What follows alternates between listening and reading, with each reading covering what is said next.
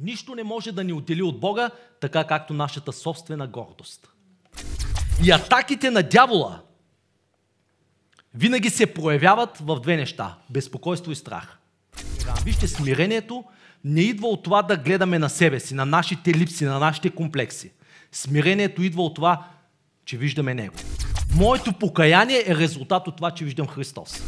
Тоест, за да се протегне Исус към Петър, това означава, че Петър беше достатъчно близо, за да бъде до Исус.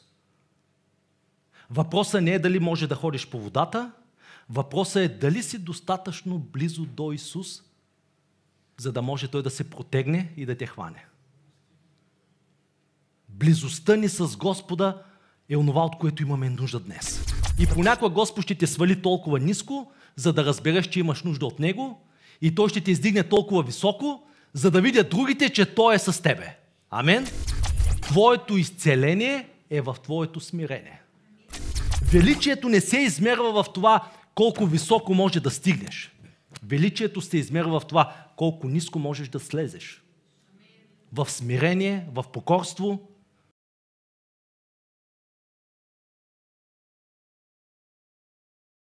Боже, благодарим ти за Твоето сладко присъствие на това място. Аз те моля да говориш на всяко едно сърце, всеки да бъде предизвикан. Нека тази сутрин да видим Теб. Аз те моля да помажеш Твоето послание, да помажеш Твоите думи, да паднат на почва и да дадат плод за вечен живот в името на Исус. Амен.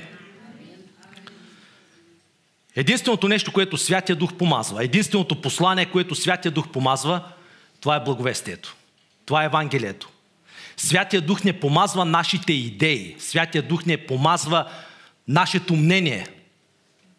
Святия Дух не помазва мотивационно послание. Святия Дух помазва единствено и само Евангелието на Исус Христос. Затова не трябва да се съмняваш, че когато говориш Божието Слово, Божиите думи, Святия Дух ще свидетелства. Амен. Днес искам да спра вашето внимание на едно изгубено вече изкуство – Изкуството да, да служиш. Изкуството да слугуваш. Защото сме създали едно общество от консуматори и сме забравили думата като смирение, слугуване, прислужване. Когато говориш за смирение, за отдаване на почет, хората те гледат като някакво полезно изкопаемо.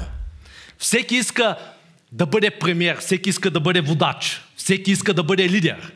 Малцина са онези, които искат да служат. Амен. Това е нещо, което трябва да бъде възстановено в сърцата ни, в църквата ни, в служенията ни. Трагедията днес е, че хората искат да стават депутати, хората искат да стават министри, да са в лидерска позиция и те преследват този пост, преследват тази позиция. Както куче гони кола. Мислейки си, че ако е стигне, ще може да я шофира. Въпросът не е да, да настигнеш колата, въпросът да, не е да си в позицията и в поста. Въпросът е квалифициран ли си?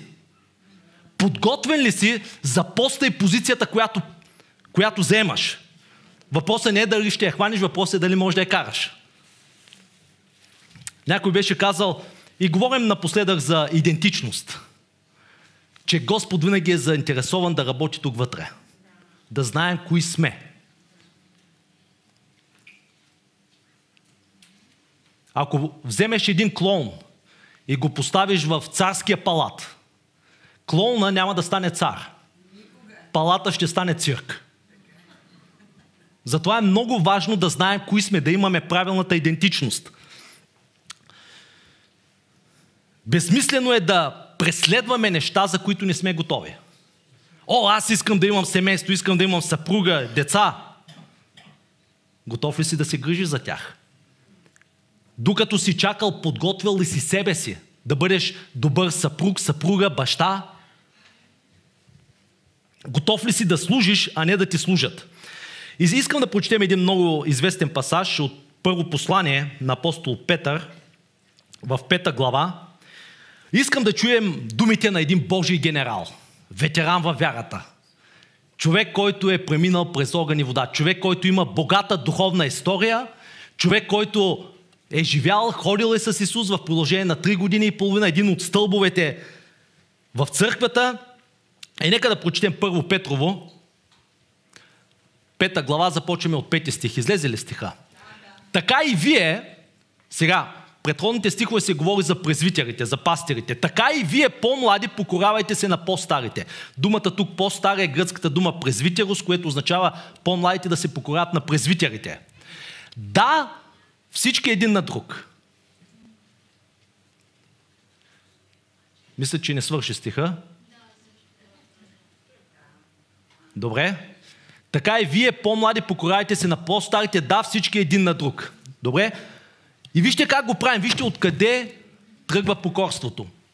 Облечете смирението, защото Бог се противи на горделивите, а на смирените дава благодат.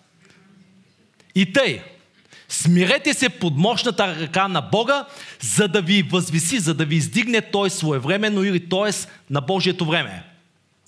Бъдете трезви, будни. Противник, противникът... А, избързах ли? Добре. И всяка ваша грижа възложете на Него, защото Бог се грижи за вас. Продължаваме 8 стих. Бъдете трезвени и будни. Противникът ви, дяволът, като рикаещ лъв, обикаля, търсейки кого да погълне, кого да изеде. Съпротивете му се, стоейки твърди във вярата, като знаете, че същите страдания се понасят и от братята ви в света. А Бог на всяка благодат, а Бог на всяка благодат, който ви е призовал в своята вечна слава чрез Христос Исус, ще ви усъвършенства, утвърди, укрепи и направи непоколебими, след като пострадате малко. На Него да бъде господство до вечни векове. Амин.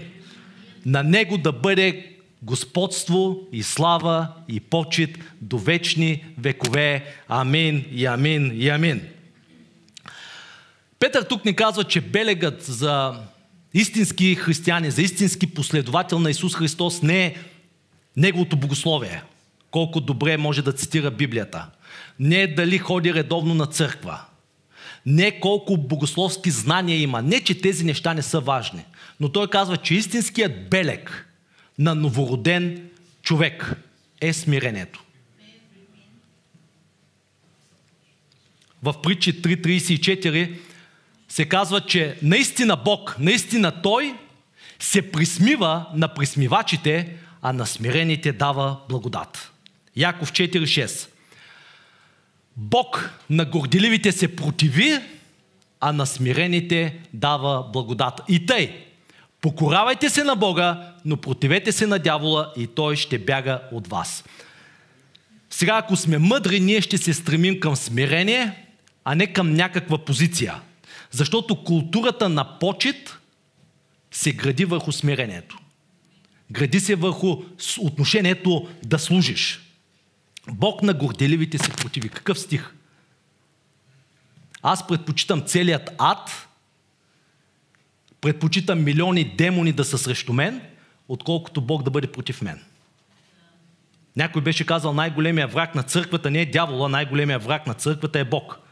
Защото ние отказваме да се смирим. Отказваме да имаме това отношение на почет и на издигане. Нищо не може да ни отдели от Бога, така както нашата собствена гордост. Гордостта е най-големият грях основната причина семейства да се разпадат, основна причина църкви да се разцепват, народи да воюват помежду си. Това е гордостта. Гордостта е най-прикрития грях. Крадеца знае, че е крадец. Алкохолика знае, че е алкохолик. Но гордия не разпознава, че се е възгордял. Дори той е горд от това колко е смирен. Преди малко прочетохме стиха, че смиравайте се под мощната ръка на Бога. Не само под, под ръката на Бога, но под мощната, силна ръка на Бога. И Божията ръка, често съм го казвал, че взема много интересни форми. В живота на Йосиф от Стария Завет Божията ръка взе формата на неговите братя. На предателство, разочарование и същата ръка, която, която слезе върху Йосиф, беше същата ръка, която го издигна. Амен? Но ние не харесваме процеса да, на слизане надолу. Но Бог го издигна. За цар Давид, Божията мощна ръка беше цар Саул. Малко по-рано в неговия живот, знаете историята в Първо царе 17 глава, баща му Есей каза на Давид да отиде при своите братя, да им занесе храна. Те са на бойното поле, вече 40 дни воюват срещу филистимците и Давид облече смирението. Това прочетохме преди малко. Облечете смирението. Защото, приятели, ако не се смирим, никога няма да победим Голят в живота си. И Давид, отивайки на бойното поле, той не отиде там, за да воюва срещу Голят. Давид не отиде на бойното поле, за да стане известен, да стане популярен. Давид отиде там просто защо, защото баща му го помоли да занесе обяд на братята си. И Голят всъщност беше най-голямото благословение в живота на Давид. Не беше най-големия проблем, не беше най-голямата битка. Голят беше най-голямото благословение в живота на Давид, защото ако Давид не беше отишъл, ако не се беше покорил, ако не се беше смирил, никога нямаше да бъде цар над Израел. Но това негово действие, това прислугване му отвори врата, даде му благоволение пред царя. Всеки иска да е водач, да е известен, но малцина са онези, които искат да служат. Вижте колко много конференции има за лидери, за водачи. Има много малко конференции за слуги. Как да бъде слуга, как да, как да служиш със смирение. Всеки иска да контролира, никой не иска да се покорява. И Давид, отивайки, служайки на братята си, открива себе си и своята идентичност. Никога не подценявай служението. Никога не подценявай това, това да служиш. Не можеш да убиеш голят, докато не се смириш и не се научиш да служиш на своите братя и сестри. Не е важно кой ще се облагодетелства. Не е важно кой ще бъде в светлината на прожекторите. Важното е да спечелим битката. Амен. Ти никога няма да занесеш обяд на братята си, докато искаш да се издигнеш, да спечелиш име за себе си. Правейки една ретроспекция в моя живот, аз виждам, че много от нещата, с които Бог ме е благословил, са следствие на това, че съм се смиравал, следствие на това, че съм почитал пастирите, под които съм служил. И всяко едно нещо е било подготовка за това, което съм днес и върша сега. Някои от вас все още се лутате, някои от вас все още не сте намерили себе си, защото сте твърде важни в своите очи. Защото не сте готови да служите, не сте готови да имате отношение на даване. Много хора искат да служат единствено и само на себе си. Изгубили сме това изкуство да, да слугуваме. Защото искаме да бъдем видяни, да бъдем разпознати, да бъдем важни, да бъдем фактори. Представете ли си бащата на Давид Есей му казва Давид, Давиде, искам да отидеш, да видиш как са братята ти и да им занесеш обяд. Давид, ако беше някой от днешните тинейджери, щеше да каже, що аз? Уморен съм. Да си бяха взели обяд като тръгваха. Да не съм им изтривалка, да не съм им слугинче. Аз ли съм най-простия? Имам права. Това е много известно. И това ще, да бъде най-голямата грешка на Давид. Ако Давид имаше това отношение, никога нямаше да се изправи пред Голят, никога нямаше да спечели благоволението на царя. Вижте как малки, малките неща са значимите неща. И трябва да се научим да служим един на друг в семейството. Вижте, смирението винаги е на мода. Когато си служим в семейството, съпруг, съпругата на съпруга, съпруга на, на съпругата, децата копират този модел на поведение. Те са възпитавани чрез начина на нашето отношение и обхода един към друг. И трябва, приятели, да, да виждаме малките неща като големи неща. Защото величието е в малките неща. Какво малко нещо просто да занесеш обяд на братята си? Нещо малко, незначително в очите на хората и в същото време това беше ключа към голямото нещо. Защото Божията сила винаги в слабост, в немощ се показват съвършени, в смирение. Величието не се измерва в това колко високо може да стигнеш. Величието се измерва в това колко ниско можеш да слезеш. В смирение, в покорство. И искам да бъда много внимателен, понеже когато говорим за смирение, религиозният дух винаги може да ни яхне. И да си мислим, че сега по-човешки трябва да се смирявам. Вижте, смирението не идва от това да гледаме на себе си, на нашите липси, на нашите комплекси. Смирението идва от това, че виждаме Него. По същия начин с покаянието. 2 Коринтияни 5.10 Скръпта по Бога докарва спасително покаяние. Тоест, аз се покайвам не защото гледам на моите грехове, аз не се покайвам, защото визирам моите слабости, несъвършенства, недостатъци. Моето покаяние е резултат от това, че виждам Христос. Виждайки Неговата слава, виждайки Неговата любов. Това е нещото, което ме потиква към покаянието. Благостта на Бога, Божията благодат, тя е този фактор, който ме кара да се покаям. Смирението идва от това, че аз виждам Него. Искам да подражавам на Него. Амен.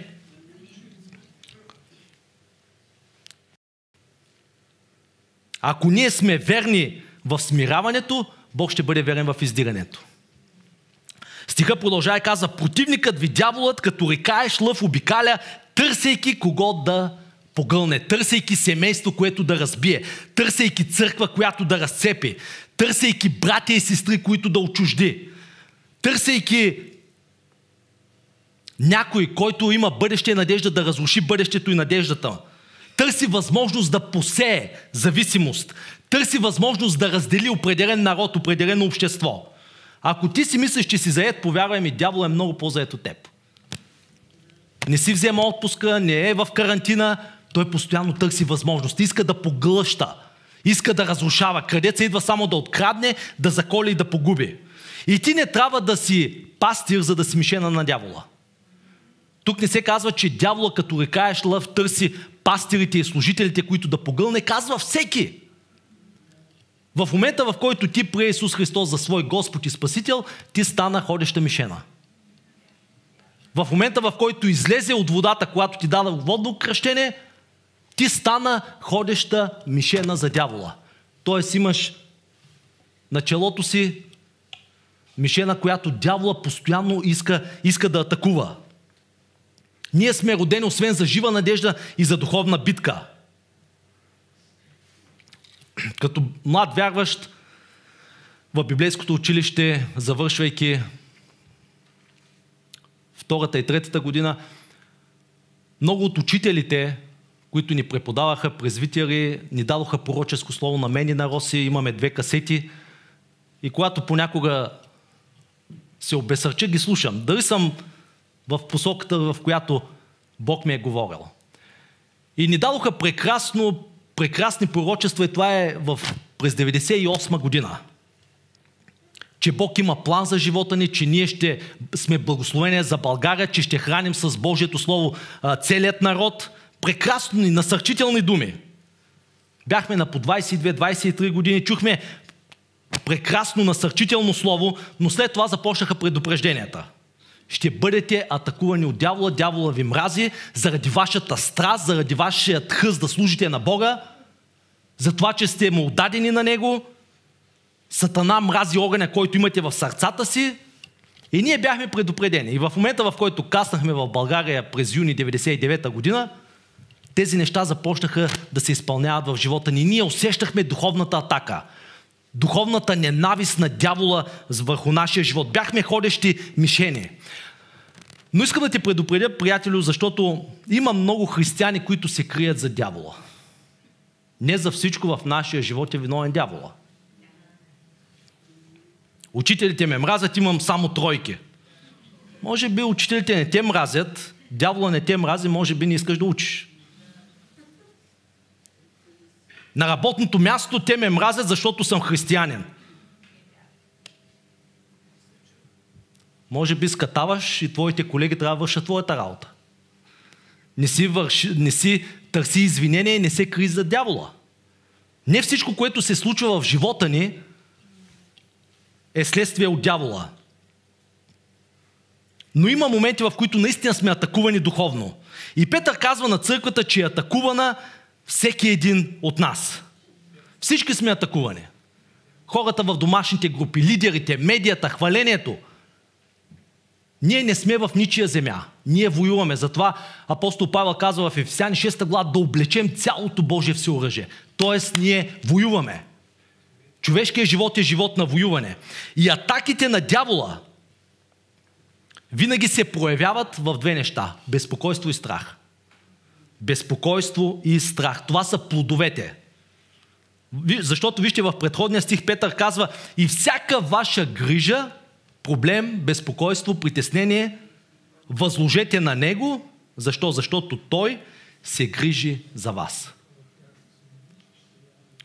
И в следващия стих се казва, че противникът ви дяволът, той обикаля като рекаещ лъв, търсейки кого да погълне. Тоест, духовната атака не е атака от засада. Ти си предупреден. Лъва преди да атакува, той издава рев. Не е изненадваща атака да те хване неподготвен. Лъвския рев на, на метър има 114 децибела. Може да се чуе на 3 км радиус. Тоест ти не си изненадан. И апостол Петър казва, че нашият противник, дявол, е точно като такъв ревящ лъв. Дявола не е мълчалив, дявола не е тих. Дявола говори. Пуснете си новините в 19 часа, която и да е медия, ще видите, че той реве. Демонски гласове излизат от там. Целта е този страх да парализира жертвата. Защото когато си под атака, най-голямата опасност е, когато дявола изреве, ти да се парализираш. И това е което върши страха и безпокойството. Ти да не вземеш адекватно решение.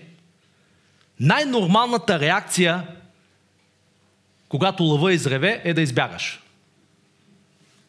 Аз съм виждал лъвове в, в Кения, в Маса Емара, това е най-големия резерват, в Кения, който в Южна Танзания преминава в Серенгети. И когато лъвът изреве, ти гледаш да се скриеш. Марайка, когато види паяк, бяга през глава. Представям си какво би направила, ако видя лъв.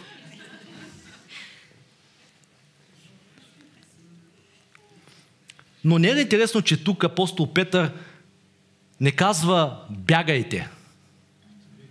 Казва съпротивете се. Най-нормалната реакция е да избягаш.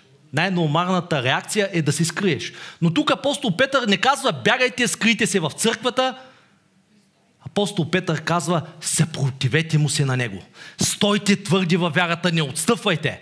Защото живеем във времена, приятели, в които не можем да се свиваме в нашите черупки, трябва да кажем, че грехът е грях, трябва да бъдем смели, да говорим, да изповядваме, да се съпротивим на неправдата и на нечестието в този свят. И това е което апостол Петър каза. Когато ви нападне дявола, вие се съпротивявайте. И как се съпротивяваме? Като стоим под мощната ръка на Бога. Защото по-рано се казва да се смирим под Неговата ръка. Тоест, когато атаката дойде, ние трябва да знаем, че сме под Божията мощна ръка. В изход 13.9 се казва, защото с силна ръка Господ те изведе от Египет. Второзаконие 3.24. Господи Йова, ти си започнал да показваш на слугата си величието си и силната си ръка. Искам да те насърча. Ръката, Божията ръка, която беше върху Авраам, Божията ръка, която беше върху Моисей, Божията ръка, която беше върху Давид, тя е върху теб днес. Неговата ръка е достатъчно силна да те опази да снабди нуждите ти, да изцели болестите ти. Божията ръка символизира Неговия план и Неговите намерения. Божия план е по-силен. И аз благодаря, че Неговите планове се осъществяват в моя живот, а не моите. Защото Неговите са по-добри. Колко от вас сте благодарни, че Божията ръка е над вашия живот? Какво прекрасно нещо да знаеш, да усещаш Божията десница, тази невидима ръка. Тя е невидима, но ти може да видиш неговото действие. Мога да видя планът му. И Петър пише тази ръка, тя е върху вас. Кой можеше по-добре да ни опише Божията ръка от самия Петър? Той не е духовно бебе, той е духовен генерал. И той иска да насърчи хората, които са под атака, които са стресирани от безпокойство, притеснение, онези, които са на дъното отчаяни и несигурни, които се безпокоят и, и които се плашат, които плачат нощем. Той им казва, ти си в Божията ръка. Божията ръка е върху теб. Ти си под Божията десница. И тази десница, тя е непобедима. Ти си в Неговата хватка. Исус каза, никой няма да ги грабне от ръката ми. Мислите, които Бог казва, мисля за вас, са мисли за мир, а не за зло, за да ви дам бъдеще и надежда. Искам да знаеш, че тази Божия ръка те пази днес. Тя те води, тя те наставлява, тя снабдява нуждите ти, тя изцелява болестите ти. Тази същата Божия ръка, която раздели червеното море на две, е върху теб. Същата тази ръка, която даваше манна от небето, е върху теб. Същата тази Божия ръка, която удари канарата и от нея потече вода, е върху теб. Довери се на Божията мощна ръка. Божията ръка е на живота ти, той има план за теб, Божията ръка е неговия план, Божията ръка е неговото снабдяване. За ранната църква в 11 глава на Деяния се казва и Господната ръка беше върху тях и голямо число човеци повярваха и се обръщаха към Господа. Тоест Божията ръка е Божието присъствие, Божията ръка е Божието снабдяване, Божията ръка е, е негов, неговата протекция – Божията ръка е всичко, от което ти имаш нужда. Петър беше там и той видя как тази Божия ръка взе две риби и пет хляба и нахрани пет хиляди души. И сега Петър казва, искам да знаете, че Божията мощна ръка е върху вас. Петър казва, аз съм, знам отличен опит какво може да направи Божията ръка. Когато си в място на недоимък, място на липси, място на страх и на отчаяние, искам да знаеш, че Божията ръка е върху теб. Всичко в Божията ръка ще се приумножи. Всичко, което даваш в Божията ръка, той не само ще го съхрани, но и ще го приумножи. Това е ръка на протекция. Бог ме държи здраво в ръката си. Кой може да ни каже повече за Божията ръка от самия Петър? Спомняте ли си случката в Матея, Евангелие от Матея 14 глава? Исус ходи по водата, Петър му каза, ако си ти Господи, нека да дойда при теб. И Петър в отговор му каза, Господи, ако си ти, кажи ми да дойда при тебе по водата. И, Пет... Исус му каза, ела, една единствена дума – Исус не му преподаваше урок как да ходи по водата, не каза слушай касетите на Кенет Хеген, да се заредиш и тогава ще тръгнеш по водата. Исус му каза една единствена дума. Ти имаш нужда от една единствена дума. Исус само му каза ела и Петър слезе от ладията и ходеше по водата, за да отиде при Исус. И вижте какво става. Но когато виждаше Вятъра силено плаши се и като потъваше, извика. Той още не е потънал. Той потъваше, не е удавен. Но отиваше към дъното. И извика, Господи, избави ме. Това е смирение. Господи, избави ме. И Исус веднага, вижте, искам да видите това. Исус веднага простра ръка, хвана го и му рече маловерецо, защо се усъмни. Петър знаеше отличен опит какво е Божията ръка да те избави. Когато си се давил в греховете си, в отчаяние, в безнадежност, Петър знаеше какво е Христовата ръка да се протегне към теб и да те извади. Господи, спаси ме! Исус простра ръката си и го хвана. Нека да ви попитам, Исус ли отиваше към Петър или Петър към Исус? Петър отиваше към Исус. Тоест, за да се протегне Исус към Петър, това означава, че Петър беше достатъчно близо, за да бъде до Исус.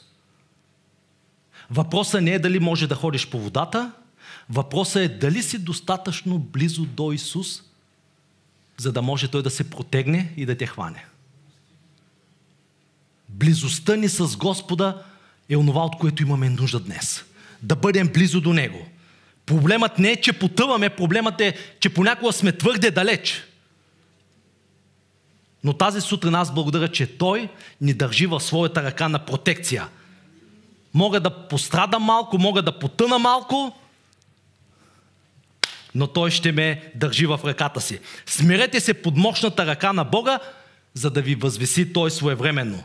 Не е важно колко добре може да ходиш по водата, по-важно е колко си близо до Неговата ръка. Не става въпрос за нашите богословски знания, става въпрос за това доколко сме му се предали. Тоест, смирението е пълно предаване на Него. Фокусиране върху Исус Христос. И на Петър се помогна, защото Петър извика, Господи, избави ме, Господи, спаси ме. Исусе, спаси ме, помогни ми, не мога да се справя сам. И понякога Господ ще те свали толкова ниско, за да разбереш, че имаш нужда от Него и Той ще те издигне толкова високо, за да видят другите, че Той е с тебе. Амен? Може да съм нападнат, може да съм атакуван, да, не се, да се безпокоя, да се плаша, но в седми стих Словото казва всяка ваша грижа, всеки ваш проблем, безпокойство. Възложете на Него. Тук е гръцкия глагол хвърлете на Него. Хвърлете върху Него. По същия начин, по който рибарите хвърлят своите мрежи. Господи, цяла нощ се трудихме, хвърляхме мрежите от тази страна на ладията. Исус каза, хвърлете ги от другата страна. И това е покорството. Ако искаме да видим Божиите чудеса, Божието снабдяване, не трябва да правим нещата по нашия си начин, трябва да бъдем винаги в синхрон с това, което Той говори. Но по Твоята дума, по Твоето Слово, ще направя това, което Ти ми казваш. И това е истинското смирение. Всяка ваша грижа хвърлете, възложете на Него. И апостол Петър каза, бъдете будни, бъдете трезви, т.е. бдете и не заспивайте. Бдете и не, не заспивайте.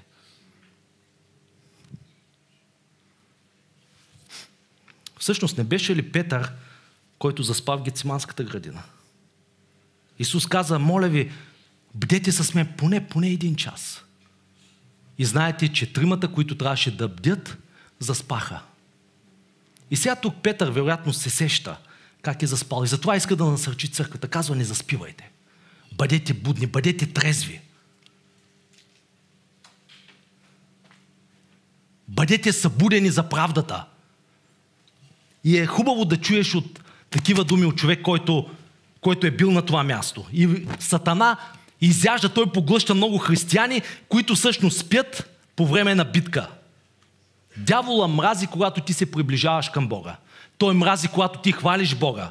Той ненавижда, когато ти се посвещаваш, за да служиш на Бога в местната църква. Затова Петър казва, възложете всяка ваша грижа на Него. Тоест, хвърли върху Него всеки страх, всяко безпокойство, всяко притеснение. Направи го по Неговия начин. Апостол Петър казва, облечете се със смирение. Вижте, смирението не е изписано на лицето.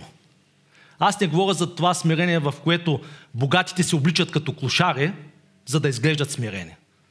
Смирението винаги започва от сърцето. Смирението е отношение. Нека да не бъдем заблудени от фасадата на смирението. Смирението е вътрешно осъзнаване на нашата крехкост, на нашата недостатъчност, но както ви казах, ние не гледаме на себе си. Ние се фокусираме върху Христос. Най-добрият начин да се смиряваме е да бъдем благодарни. най-добрият начин, ще го повторя, да се смиряваме е да бъдем благодарни, да изработим отношение на благодарност, да ценим всичко и да почитаме всичко. Обикновено се впечатляваме от хора, които изглеждат смирени. Но нека да бъдем истински. И нека да осъзнаеме, че това, което имаме е благословение от Бога. Че всеки един ден е дар от Него. Вижте, живота е прекалено кратък, за да се опитваме да се впечатляваме един друг. Нека да ходим смирено с Бога и да извършим цялата Негова воля. Смирението всъщност е да разказваш историята на своя живот на себе си. Когато се замислиш откъде Господ ти е измъкнал. Когато погледнеш назад и виждаш Неговата ръка. И постоянно си ги припомняш. Няма как да се възгордееш. Ти ходиш в смирение, защото ти постоянно си разказваш Божиите свидетелства в своя живот. Облечете смирението. Притчи 16-18 казва, че гордостта предшества погибелта и високоумието падението. Апостол Петър казва, облечете, облечете смирението. Облечете смирението. Интересна е думата обличам гръцкия глагол, буквално означава да, да препаша, да наметна. И се чудя дали Петър не си е мислил за последната вечера, когато Христос се, се препаса с престилката и, и започна да, да мие краката на своите ученици. Дали пишейки това послание, облечете смирението, дали не си мисли за онзи момент, в който царя на царете смири себе си. Който взе образ на слуга и смири себе си и стана послушен до смърт, даже смърт на кръст. И Петър казва, това, което беше Христос, начина по който Той се смири, трябва да е същия начин по който вие трябва да се смирите. Господа, на когото се покланяхме преди малко, е Господ, който върши ноземиене.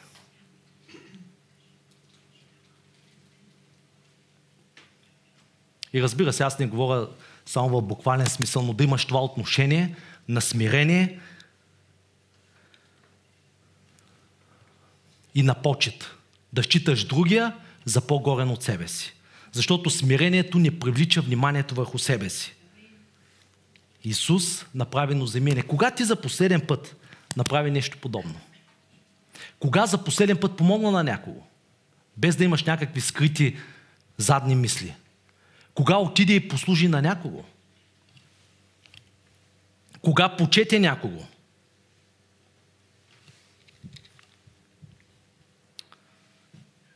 Когато помагаме на другите, всъщност ние помагаме на себе си. Амен?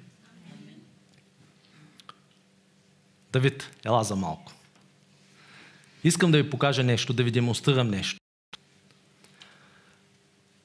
Ако аз съм за Давид, искам да го почета, искам да се смиравам, искам да му помагам с моите дарби, това, което Бог ми е дал. Когато аз го бутам напред в неговата цел, в неговото намерение, всъщност и аз се придвижвам напред. Аз не трябва да му завиждам, че той е по-напред, защото аз го пазя и движейки се, той успявайки, по същия начин аз успявам. Вижте, когато му помагам на него, аз не съм останал тук. Аз също се движа, аз също се променям. Затова не трябва да се притесняваме от това да бутаме хората напред, да ги насърчаваме. Защото служайки на тях, ние също се предвижваме напред в нещата, които Бог има за нас. Когато Давид отиде, за да занесе обяд на своите братя, всъщност той не знаеше, че хранейки неговите братя, този акт на покорство, на смирение, щеше да храни неговите деца, неговите внуци, неговите правнуци, той щеше да бъде цар на Израел. Виждате ли как с един малък акт на смирение, на слугуване, Бог дава и благославя едно цяло поколение и поколение след него. Давид, този, който щеше да занесе обяд на братята си, по-късно братята му щяха да му се кланят като цар. Какъв обрат само! Не знам за вас, приятели, но аз не търся благословение за себе си. Аз търся благословение за поколенията, които ще дойдат след мен. Възложете на Господа, Той се грижи за вас. Вижте отново този стих. Искам да видите много, нещо много важно. И те смирете се под мощната ръка на Бога, за да ви възвеси Той своевременно.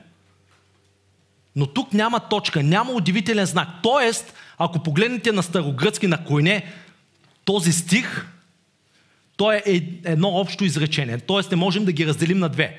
Смирете се под мощната ръка на Бога, за да ви възвеси Той своевременно. Няма точка, няма удивителен знак.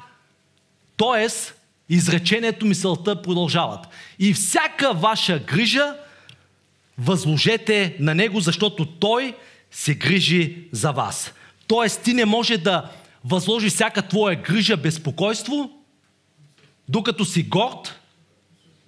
Когато ти се смириш пред Бога, тогава ще можеш и да възложиш всяка твоя грижа, проблем и товар на Господа. Тоест, гордостта и безпокойството са на промоция. Винаги идват в пакет. Ръка за ръка. Ти се безпокоиш, вероятно защото си горд. Когато си умрал за себе си, когато си се смирил под Божията ръка, ти знаеш, че Той има грижа за теб. И без това с безпокойство, с притеснение нищо не променяме. Само си вредим на здравето. Колкото в по-голям мир ходим, толкова по-голямо благословение идва. Нека да кажа нещо много важно. Твоето изцеление е в твоето смирение. Тук беше хубаво място да кажете. Твоето изцеление е в твоето смирение. Нееман. Прокажен. Какво трябваше да направи Нееман, за да получи изцеление? Трябваше седем пъти да се потопи в реката Йордан. И това говори за смирение. Когато Нееман се смири, дойде изцеление. Твоето изцеление е в твоето смирение.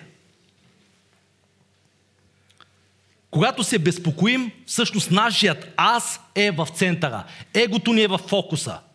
Аз не съм невролог, но говоря духовно, че безпокойството и гордостта винаги вървят заедно.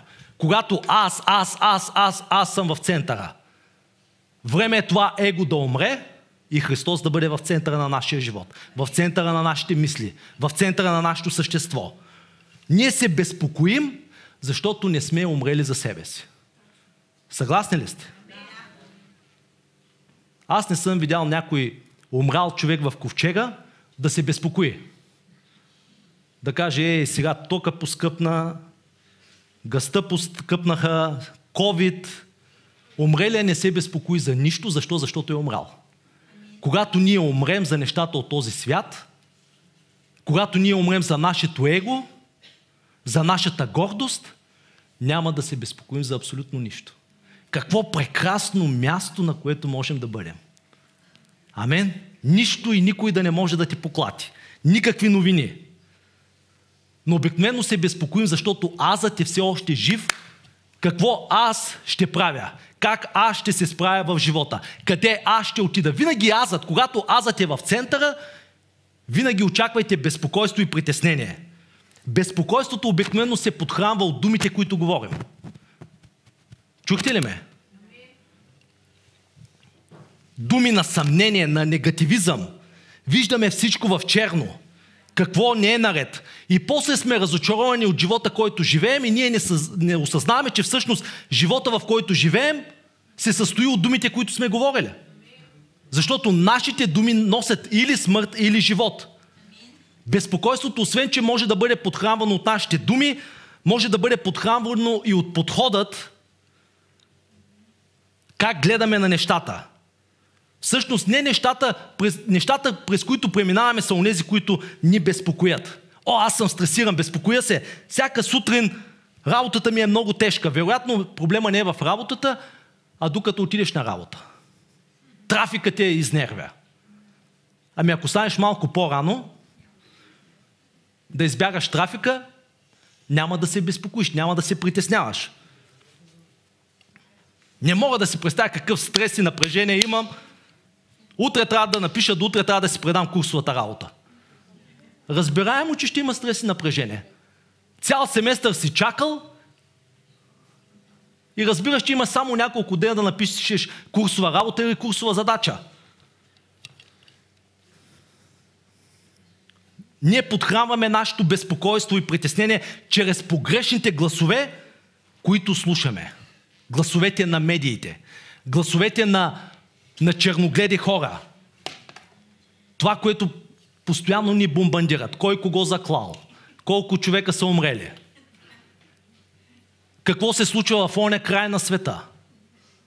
Ние сме заобиколени от такава токсична среда която постоянно подхранва нашето безпокойство. Трябва да се, да се смирим. Смири се под мощната ръка на Бога, защото Той има грижата за теб. И тук се казва да възложим всяка наша грижа и безпокойство на Бога. Но не е това заповедта. Заповедта е в предходния стих. Смирете се. И когато ние се смирим на тази заповед, да възложим нашата грижа е вече следствие. Заповедта е да се смириш и когато го направим, безпокойството, притеснението няма да те владеят. Гордостта няма да господства на теб. Постави Исус Христос на трона на своя живот и аз те уверявам, че няма да се безпокоиш за абсолютно нищо. Да кажеш, Господи, не мога без теб. Не мога да живея без теб, не мога да проповядвам без теб, не мога да възпитавам деца без теб, не мога да се грижа за семейството си без теб, няма мир и радост без теб. Исусе, ти си мое всичко. Отделен от теб не мога да сторя абсолютно нищо. Сутрин, когато се събуди, за какво мислиш? Това ще разкрие къде е твоето сърце. Ако мислиш за задачите, които ти предстоят, ако се фокусираш върху тях, разбира се, че ще стане с безпокойство. Фокусирай се върху Христос.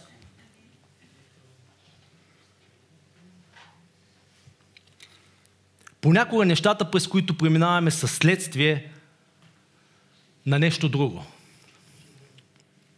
Преди 3-4 седмици ходих нагоре-надолу по етажите, правим ремонт на третия етаж.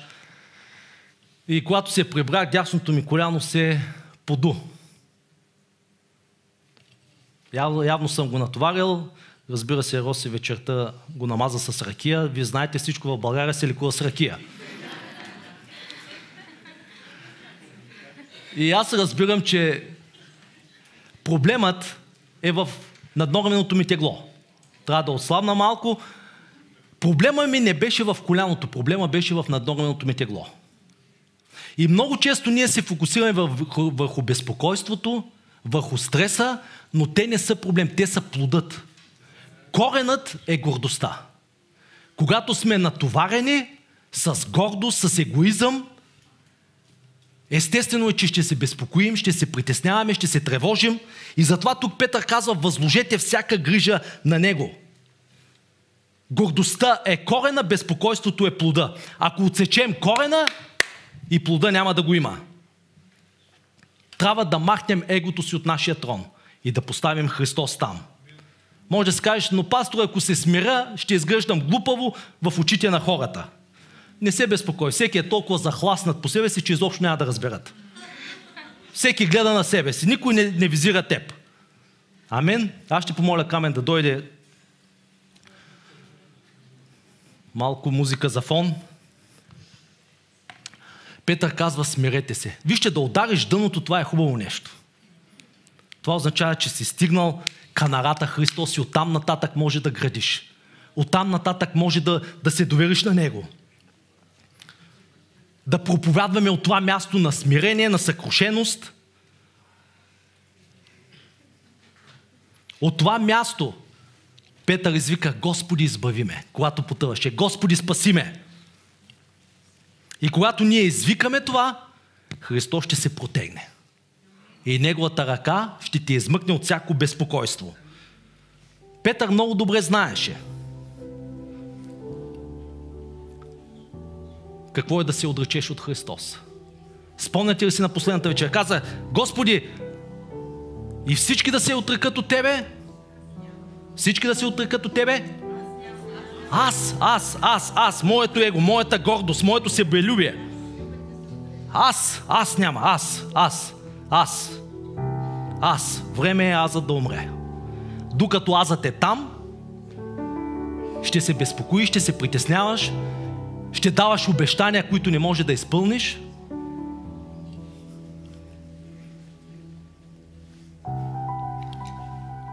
Тоест, атаката на дявола върху Петър не беше изненада, не беше засада. Исус предупреди Петър.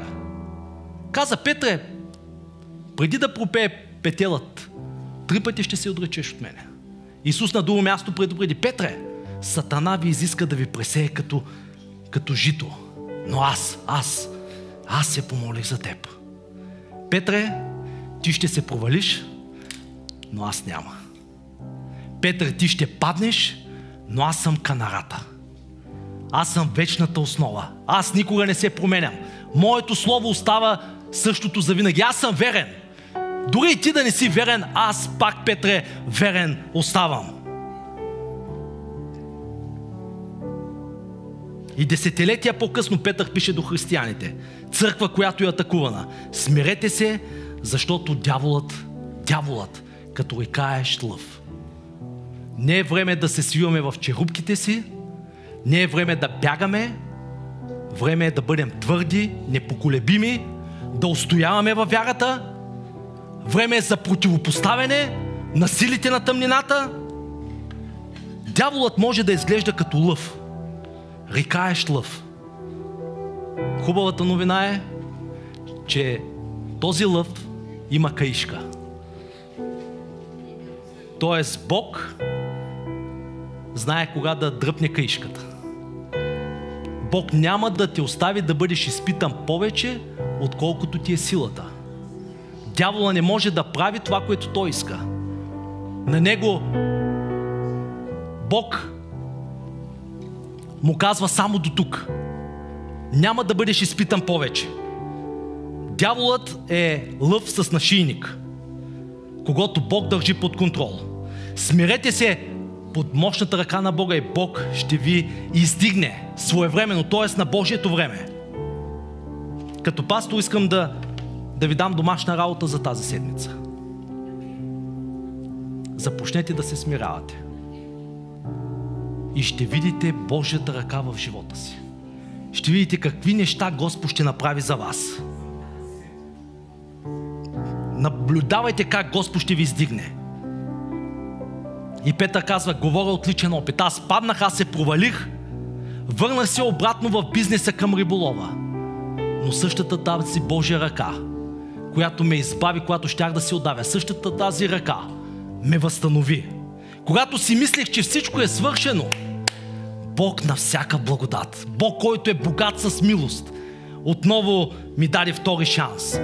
И днес аз се моля безпокойството в твоите мисли притеснението в, твоите, в твоето сърце да се изпарят.